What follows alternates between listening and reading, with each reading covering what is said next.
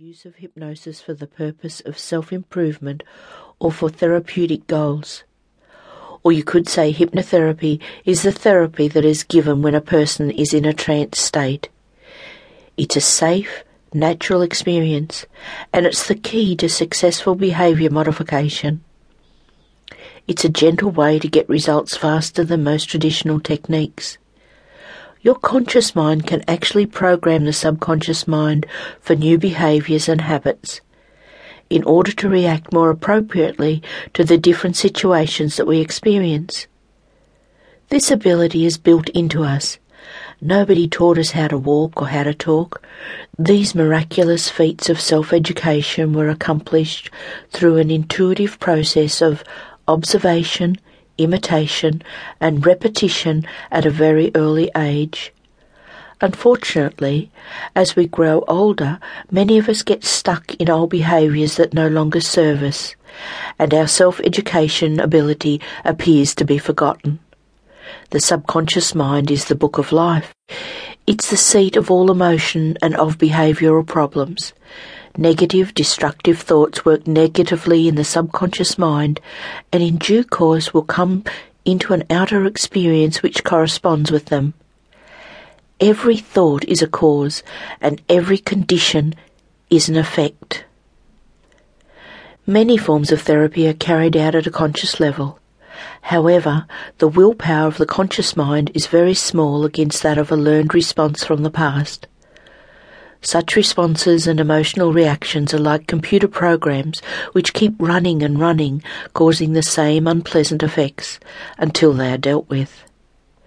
In a formal hypnotherapy session, a clinical hypnotherapist will take time to talk and look closely at what areas you want to focus on. Then generally the client sits back in a comfortable chair and is asked to simply listen to the hypnotherapist's voice.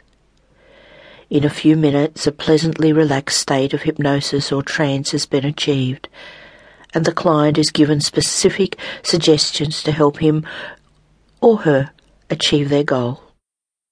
The client is awake at all times, though very relaxed, and might hear and remember everything that is said.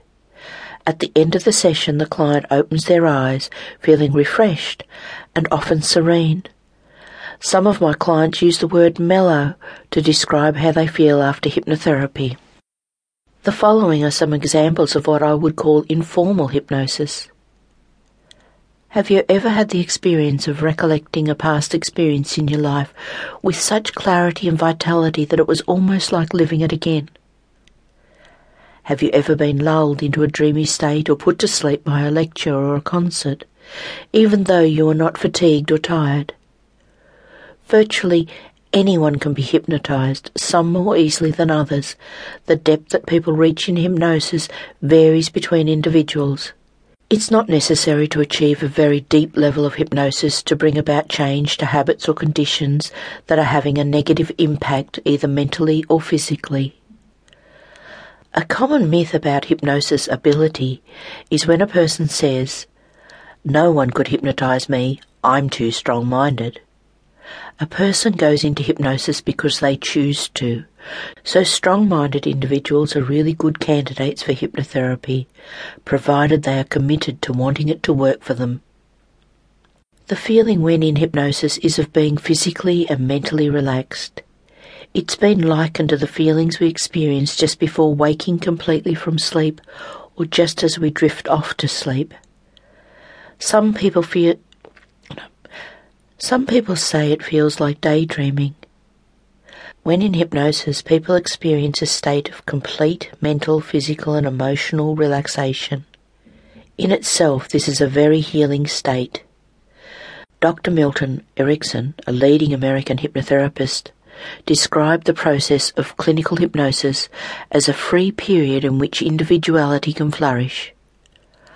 I am frequently asked if people can be made to do things against their will.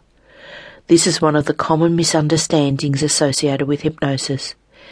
This is probably tied in with the misconception that the hypnotherapist has control over the client. This is not the case.